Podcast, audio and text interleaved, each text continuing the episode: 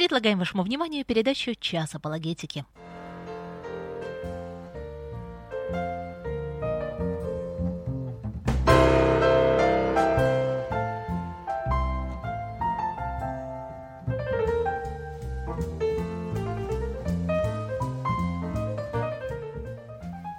Здравствуйте, дорогие друзья! В прямом эфире радио Мария передача «Час апологетики», которую ведут сотрудники Центра апологетических исследований. Сегодня в студии сотрудник Центра Дмитрий Азат, и мы продолжаем наш разговор о книге Откровения, поэтому сегодня со мной в студии докторант богословия, сотрудник Санкт-Петербургского христианского университета Александр Беляев.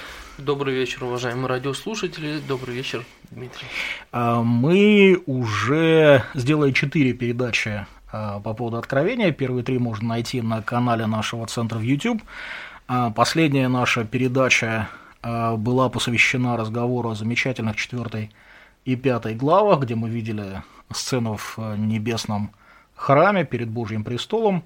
Сегодня мы переходим к не менее откровенной и к не менее интересной, к не менее замечательной, к не менее важной шестой главе, в которой мы считаем об очень многих вещах, которые смущают а, как многих христиан, так и многих нехристиан, и попробуем в этих моментах разобраться. А сегодня мы, как всегда, вещаем в прямом эфире, но сначала мы попробуем с Александром немножко поговорить на заявленную тему, а потом где-то ближе к середине передачи я дам прямой телефон прямого эфира, э, телефон прямого эфира в эфир, и вы сможете позвонить и задать ваши вопросы. Вы слушаете передачу из архива «Радио Мария». Итак, э, мы видели во время прошлого разговора сцену в небесном храме. Замечательная торжественная сцена, в центре которой находится закланный агнец. Такая очень пасхальная, очень своевременная сцена. И в шестой главе мы резко переносимся на землю и оказываемся в самой середине каких-то совершенно страшных, э, жутких событий, хуже которых, наверное, только начало седьмой Э, главы, которая как бы не, ну там в седьмой главе это как раз все нормально, там же видение прославленных. Ну там завершаются великие да, скорбь. Да, да. Угу. да, очень интересное видение шестой главы. Э, насколько они происходят на земле, это еще вопрос, угу. э, потому что шестая глава это собственно продолжение, безусловно продолжение четвертой и пятой главы, это продолжение видения истории, да, которые мы читали. Иногда э, я задаю студентам вопрос, э, казалось бы, очень простой. Э, что за печати? Откуда они снимаются? И, к сожалению, не все э, могут ответить на этот вопрос, хотя текст нам достаточно однозначно говорит, что снятие печати происходит э, как раз с того свитка, угу. который Агнец получил из руки сидящего на престоле. Именно вокруг этого свитка была интрига изначальная. То есть Иоанн, когда попал в эту небесную реальность, он увидел сидящего на престоле, увидел свиток, и как раз Агнец, он возникает на фоне свитка, как единственный, кто может открыть его и снять, э, снять печати и, значит, раскрыть его э, содержимое. И поэтому видение шестой главы, они очень тесно, ну, по фактически это один нарратив, одно повествование. И здесь э, ключевой вопрос, ну, во-первых, э, что это такое, да, то есть является ли это содержанием свитка, либо это события, которые способ, ну, э, сопровождают открытие э, свитка, да, и здесь вот ведутся дискуссии, но ключевым, э, ключевым в данном случае для правильного истолкования является вот э, осознание этой целостности. Угу. То есть шестая глава является продолжением 4-5 главы. Да, и действия идут как раз вокруг того свитка, который изначально был, э, содержание которого было недоступно никому, да, во всем творении, никто не мог понять, узнать, что там. И только Агнец, да, э, закланный воскресший, может, э, значит, э, снять с него печать. И как раз мы видим в шестой главе, что именно Агнец является действующим лицом, который снимает эти печати. И, и снятие каждой печати, соответственно, сопровождается определенным событием. На мой взгляд, здесь речь идет не столько о сопровождении, сколько о, собственно, содержании угу. свитка. Хотя это дискуссионный вопрос на самом деле. Вот, но каждый раз, когда снимается печать, да, начинает что-то происходить. Ну, кто-то может сказать, что здесь нарушается логика повествования, потому что свиток можно прочитать, когда только все печати открыты, да, но будем э, помнить, что это образность, э, образность, что это э, не такая небесная реальность. Вот, поэтому здесь вот у нас такая, такой достаточно очень интересный сюжет в любом случае. В любом случае. Ну, хотя интересно, что а, животные говорят не иди и читай, а иди и смотри. Иди и смотри, конечно, потому что иди и читай вообще в принципе нет. А, у нас а, ну, есть блажен читающий, слушающий а, слова пророчества книги сей, но как таковой свиток он нигде не читается. Угу. А, замечательно. А у нас есть а, образ четырех всадников – Четыре всадника апокалипсиса. Четыре всадника апокалипсиса. В чем значение этого образа? А, ну, во-первых, здесь э, нужно отметить э, то напряжение э, эмоциональное, которое создается или возникает в тот момент, когда эти всадники появляются. А, если по вопросу первого всадника, который на белом коне вышел как победоносный, чтобы победить, да, э, кто-то, кстати, вот в истории церкви были э, высказывания, даже у Андрея Кисарийского, что здесь речь о Христе идет, его сопоставляют с тем всадником, который в дальнейшем повествовании книги Откровения возникнет. Но мне кажется, что эти все всадники, они заданы в одном таком контексте, контексте напряжения. Если мы представим себя на месте слушателей и книги Откровения и Иоанна, который, собственно, увидел Э, был свидетелем этих видений, то мы можем, мне кажется, с большой долей вероятности предположить о том, какие у них чувства возникли.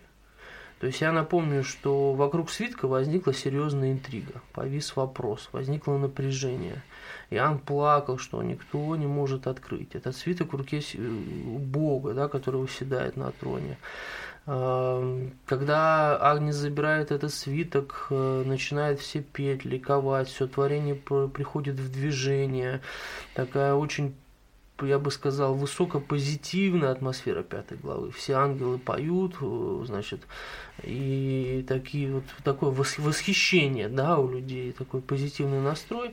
И вдруг, когда Агнес начинает снимать печати, э, такое ощущение, что маятник резко, резко э, качается в другую сторону.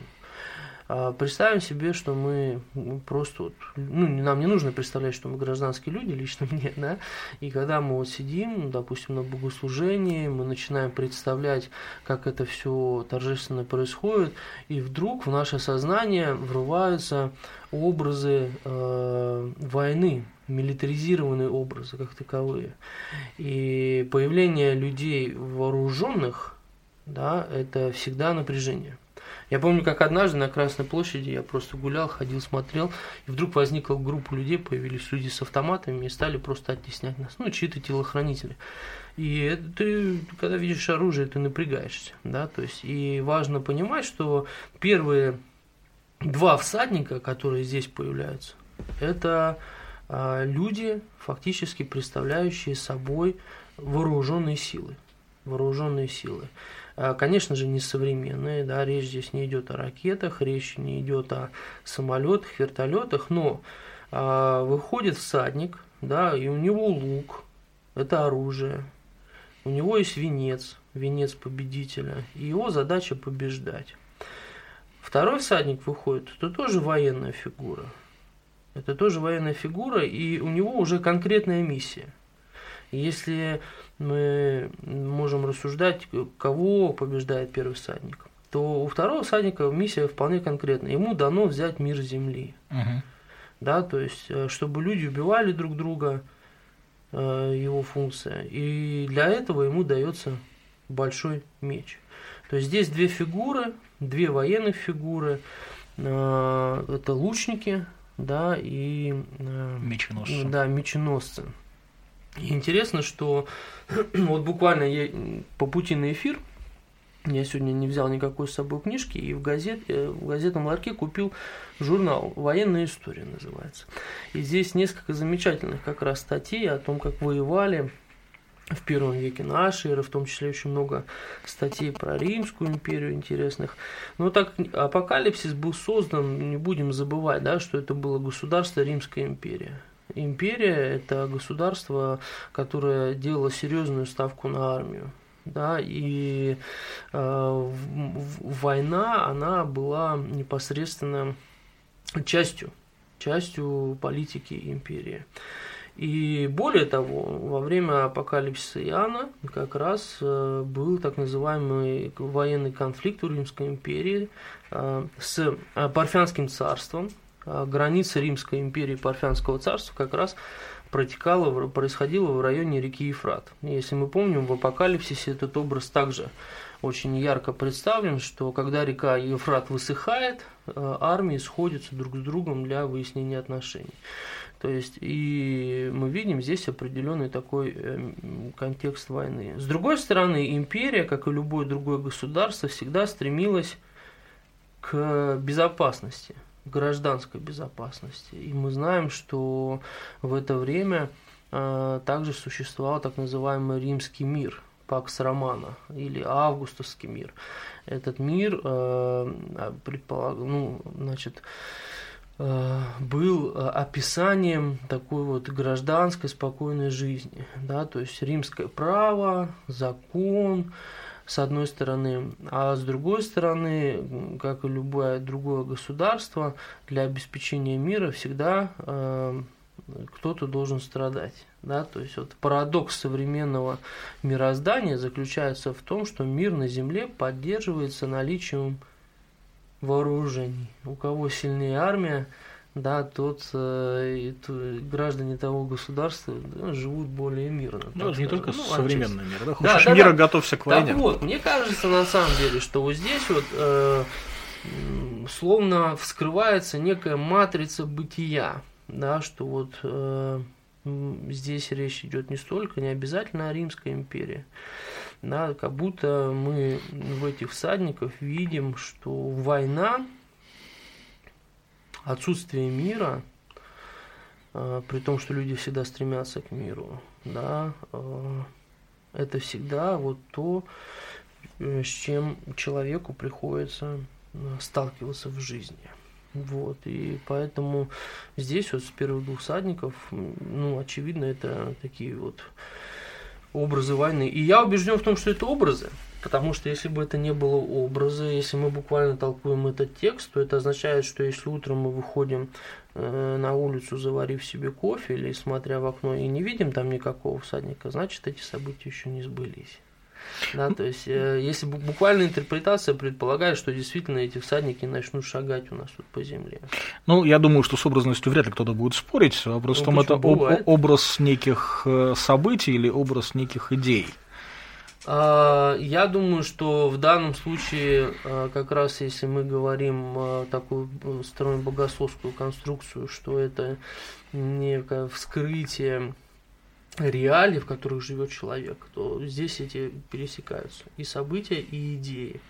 Да? Мне кажется, мое впечатление, что видение этих всадников, они словно срывают вот эту иллюзию безопасности в этом мире.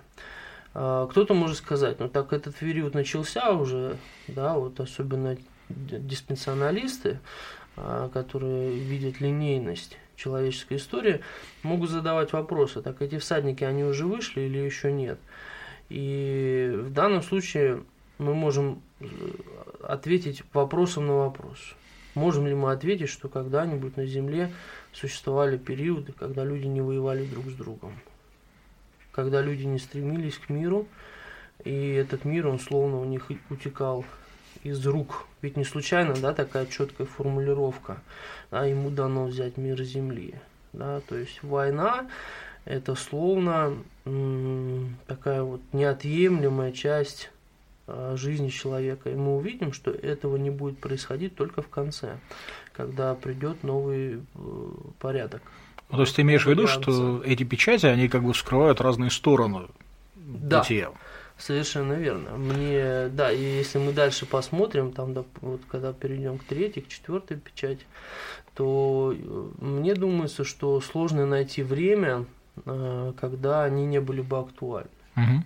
Вот.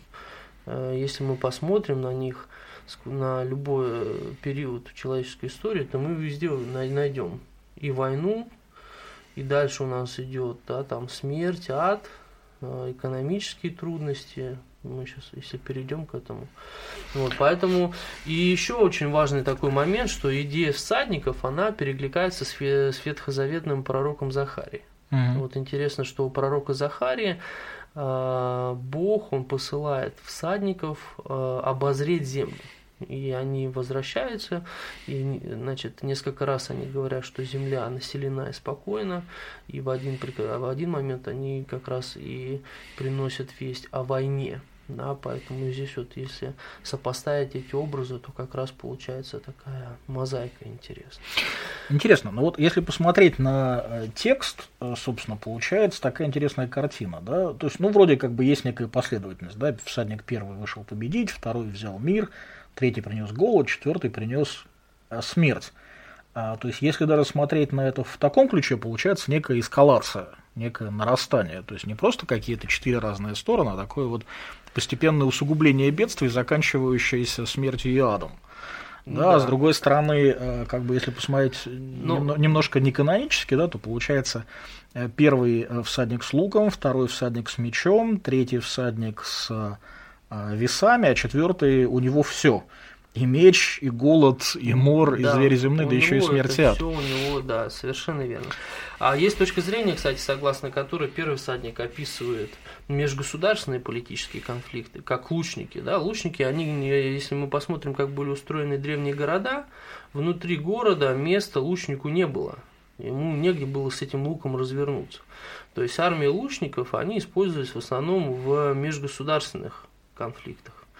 А вот э, уже с мечом кто-то говорит, что здесь как раз речь идет о гражданских. И как раз вот эта установка взять мир земли, в данном случае не просто идея э, войны, угу. а идея Э, того, что римская друг политика, да, политика Рима в области, то есть установления мира на земле, имеется в виду гражданского мира на территории империи, она также будет потер... Ну, она потерпит крах. И интересно, что дальше идут введения мучеников.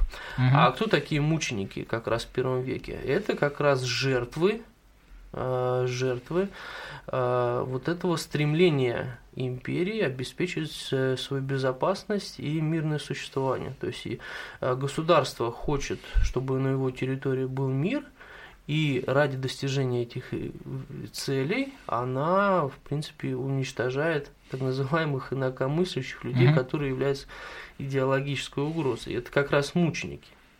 Ну, сейчас вернемся к этой мысли. Интересно, ну, а еще один момент. Вот смотри, получается, как бы такая интересная картина, посмотреть на все э, шесть печатей, да, и на период, когда шестая печать заканчивается, начинается как бы переход к седьмой. Да. А, там очень интересные фразы, которые он использует, да, он постоянно говорит, э, снял вторую печать, э, значит, иди смотри, снял еще одну печать, иди смотри. А, и седьмая глава начинается после всего видела я четырех ангелов. То есть возникает ощущение все-таки некой линейной прогрессии. Здесь седьмая глава, мне кажется, что это такая риторическая э, конструкция. То есть, э, если мы внимательно посмотрим на шесть печатей, на шесть, э, значит, у нас идет труп, на семь печатей, семь труп. Угу и 7 чаш. Что интересно, что между шестой, шестым и седьмым событием есть так называемое риторическое отступление.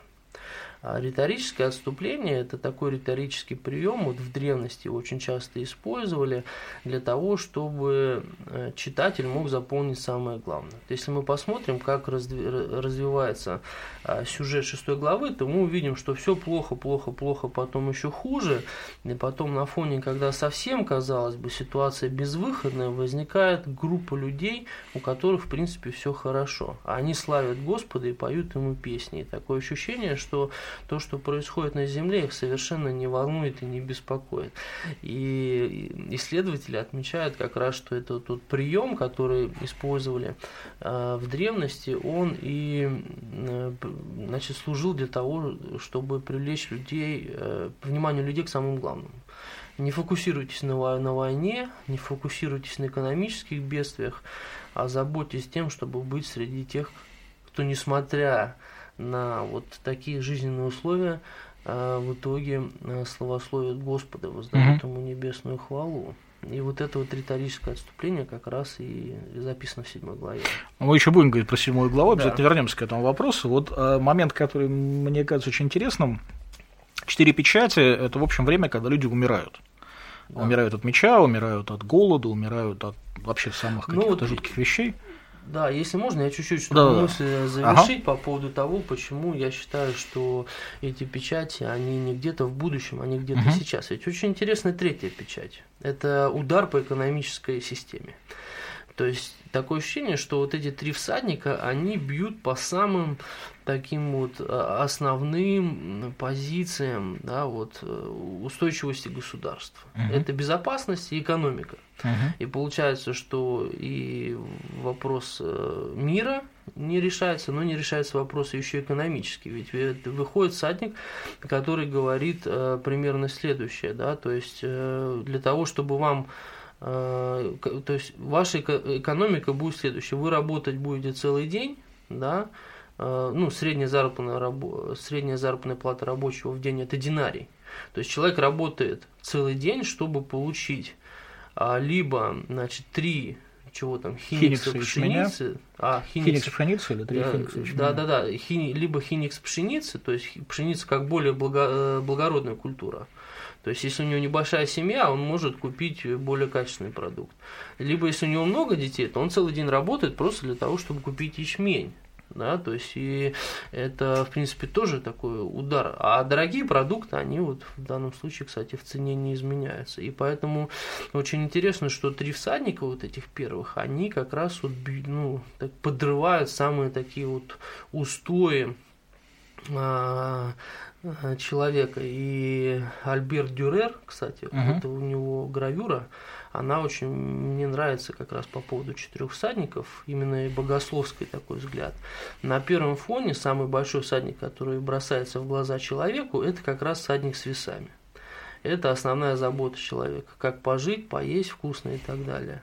Потом, значит, на втором и третьем фоне это всадники войны, это то, что, в принципе, мы считаем, что от нас всегда будет очень-очень далеко, да, а, а третьего всадника, четвертого, кстати, словно никто не замечает, но он ближе всего к э, тому, кто эту картину смотрит, словно кусает его за пятки, там такая пасть ада из угла выхватывает, и э, каждый раз вот показываю студентам, практически никто его не замечает. А это, в принципе, самая большая опасность.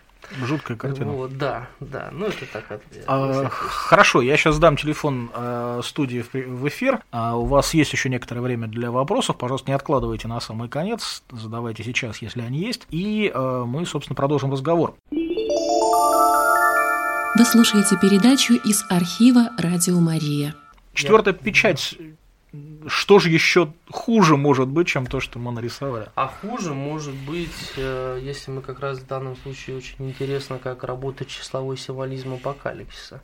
Ведь э, четвертому этому всаднику дана власть на третью часть земли. Правильно? Четвертый. На, а четвертый, над, над одной четвертью. Угу. Если мы посмотрим, что происходит во время э, значит, того, как трубят трубы в дальнейшем повествовании, то э, суду суду дана вот э, власть, то есть надо э, третью, третья часть рек источников вод, третья часть земли, третья часть травы, uh-huh. третья это всего, всего, всего. Интересно, что вот если мы говорим о трубах, там страдает треть творения, uh-huh. да? то есть э, четверть, потом идет треть, угу. а когда идет суды час, там уже все творение уничтожается. Поэтому что может быть хуже, как раз нам апокалипсис в данном случае, вот эта идея нагнетания, да, она очень четко срабатывает. То есть, если тебе кажется, что сейчас уже все плохо, то дальше будет еще хуже. А потом совсем плохо, и потом придет Господь, и будет все хорошо. Хорошо, если мы смотрим на начало пятой печати, мне кажется, важный момент. Здесь говорится о мучениках, да, но интересно, что это не просто люди, которые умерли в течение всех этих да. печатей, да, это именно люди, которые убиты за Слово Божие. Да. А вот, мне кажется, не случайный акцент. Акцент не случайный, потому что фактически это указание статьи, по которой они были осуждены. Да, то есть не за убийство, не за кражу, это мученики за Слово Божье. И в этом отношении Апокалипсис Иоанна является уникальной новозаветной книгой, в которой как раз вот раскрывается теология мученичества. То есть людей, которые э, отдали свою жизнь за э, свою веру, за mm-hmm.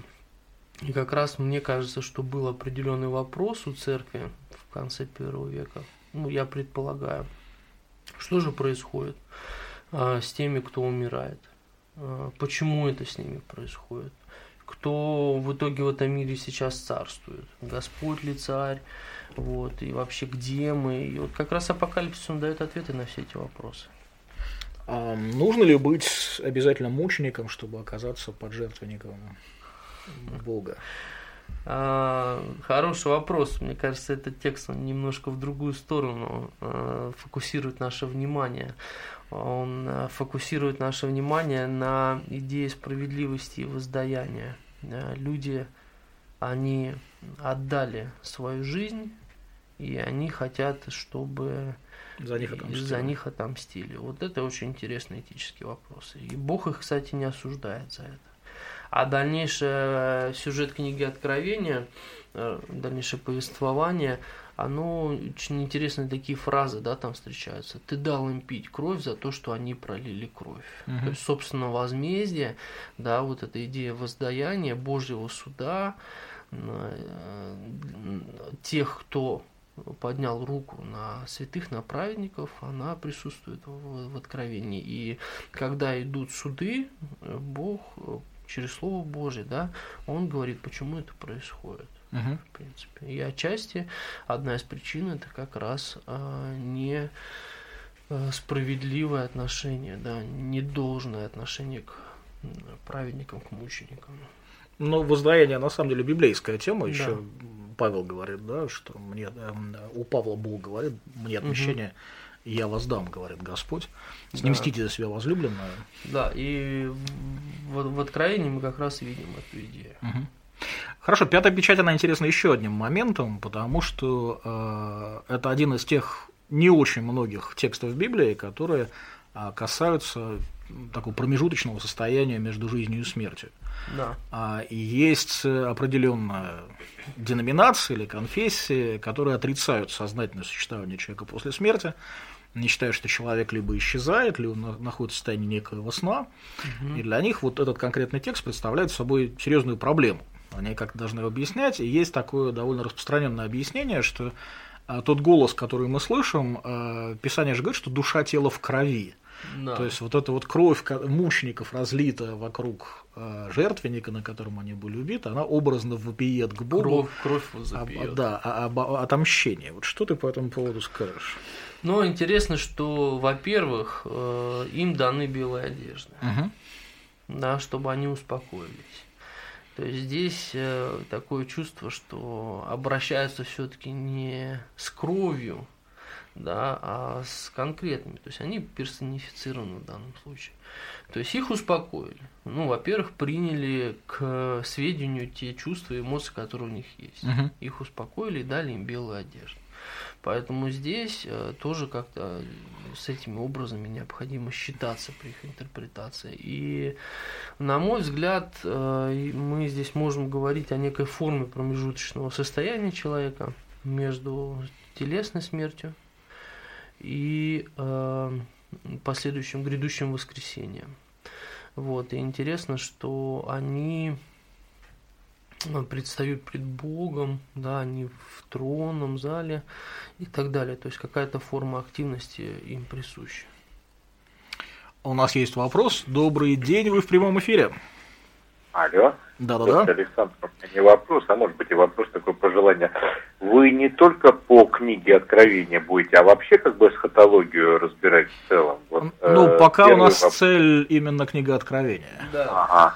А тогда второй вопрос, вытекающий вот отсюда. Что тогда все-таки, вот, потому что многие 666 вот пугаются этого числа, ну, известный ага. православный богослов – Э, Алексей Осипов, он говорит, да давно мы уже этими шестерками везде пользуемся, и что он ссылался даже чуть ли не на книгу Откровения, но вот очень невнимательно я прослушал, что это и мера измерения всего материального, и была она уже упомянута при Соломоне, что-то 666 талантов Э, серебра или золота, ну что-то как бы полнота такого материального, век материализма. Александр, спасибо. если, да, спасибо, что вы так кратко.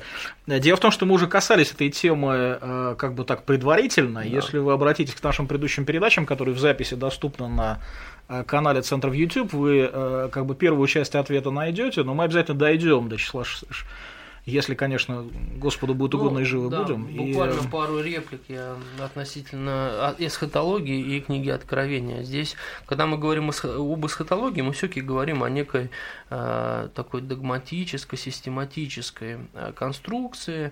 Вот, когда мы говорим об Откровении, мы все-таки уделяем непосредственное внимание э, от книги как таковой, как она э, тому богословию, которое она несет и так далее. Поэтому здесь я э, именно говорим об апокалипсисе, не столько об эсхатологии. И с точки зрения 666, да, мне эта точка зрения а, известна.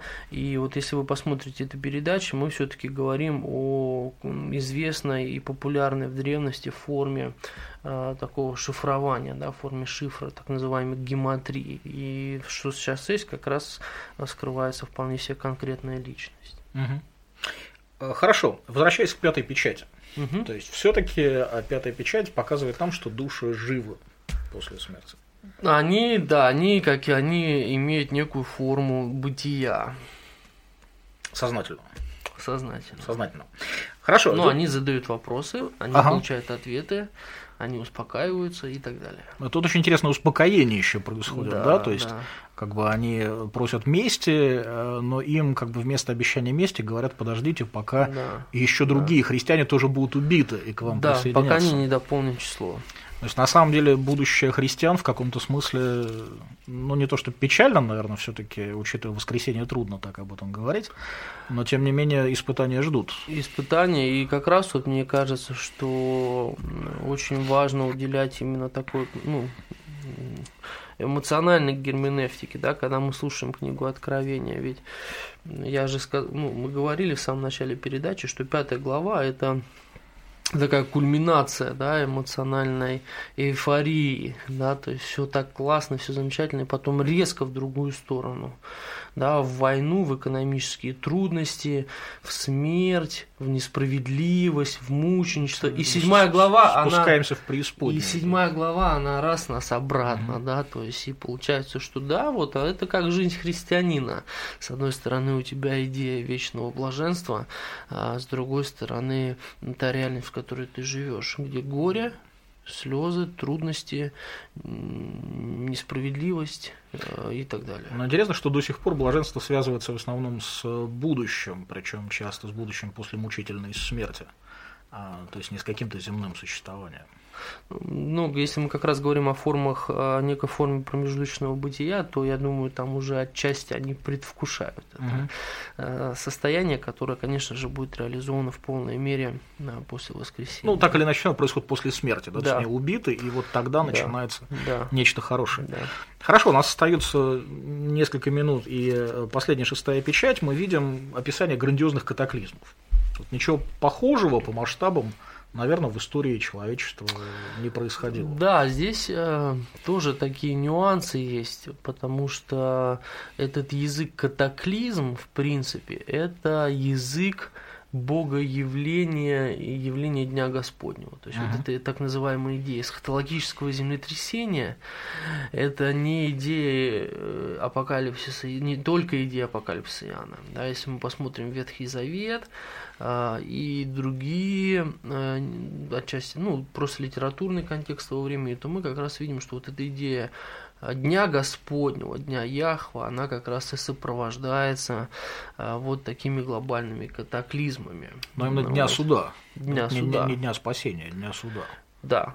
И в данном случае очень э, ясно дано понять, что никто вне зависимости от того, какой человек занимает социальное положение в этом обществе, на каком посте он находится, да, там э, свободный раб, царь, э, обычный человек, это коснется абсолютно всех, и никто не сможет э, уйти от этого. Хорошо, тогда странный вопрос, если в шестой печати все так вот катаклизмом охвачено, а, то какие же бедствия обрушатся на землю а, вот теми ангелами, которых мы видим в седьмой главе? А... Что ж может быть хуже-то, чем? Что может быть хуже, это вопрос такое ощущение, что у нас несколько, ну, периодически возникает у любого ну человека, да. который читает книгу Откровения, а что может быть э, еще хуже, нам, Всё собственно говоря, находится. и содержание открывает, да, ну что ну, да. может быть, да. Но здесь я повторюсь, мне кажется, что нужно на эти э, шесть печатей, по крайней мере, смотреть, ну, в неком контексте литературного единства. Они открывают свиток, открывают его содержание или можно подискутировать, да, с, являются событиями, которые сопровождают э, этот свиток. И я думаю, что здесь как раз вот э, нужно не только фокусироваться на концепции события, но и идеи как раз вот то, о чем э, мы немножко раньше говорили. И как раз идея вот этой шестой печати, она помимо того, что является предсказательным пророчеством, она еще и несет в себе очень важную идею, да, что это коснется абсолютно всех никто не, никто не сможет никуда деться. Ну, то есть вот мы подошли к шестой главе, у нас получается с каждой новой печатью, казалось бы, уже все плохое случилось, но прочитать что-то еще более страшное, и в это время люди, которые были убиты за Слово Божие, замерли в некоем ожидании какого-то благословения. То есть мы в такую некую паузу попали перед тем, как а, вот что-то должно произойти. Да, и дальше возникает интрига, да, что же там будет в седьмой Э, при снятии седьмой печати, если уже все произошло и э, что еще может произойти, ну, опять же, интересно, что на, у нас, трени, в нас тренируют терпение, угу. да, то есть нам не рассказывают сразу о том, что же произойдет при снятии седьмой печати. Ну вот вам придется немножко э, воспитать да. себе терпение. Мы вернемся, если Господу будет угодно, живы будем э, к этой теме через э, какое-то время, может быть, через две недели, и поговорим о седьмой печати, о седьмой главе, собственно. А, на этом сегодня наша передача закончена. Большое спасибо за то, что были с нами и слушали нас. А если у вас есть какие-то вопросы, пожалуйста, присылайте их э, на адрес Центра логических исследований или на адрес э, Радио Мария. Мы постараемся на ваши вопросы ответить. А на этом мы прощаемся с вами. Спасибо большое за время, за ваше внимание. Спасибо за приглашение. Оставайтесь миром и служите Господу с радостью.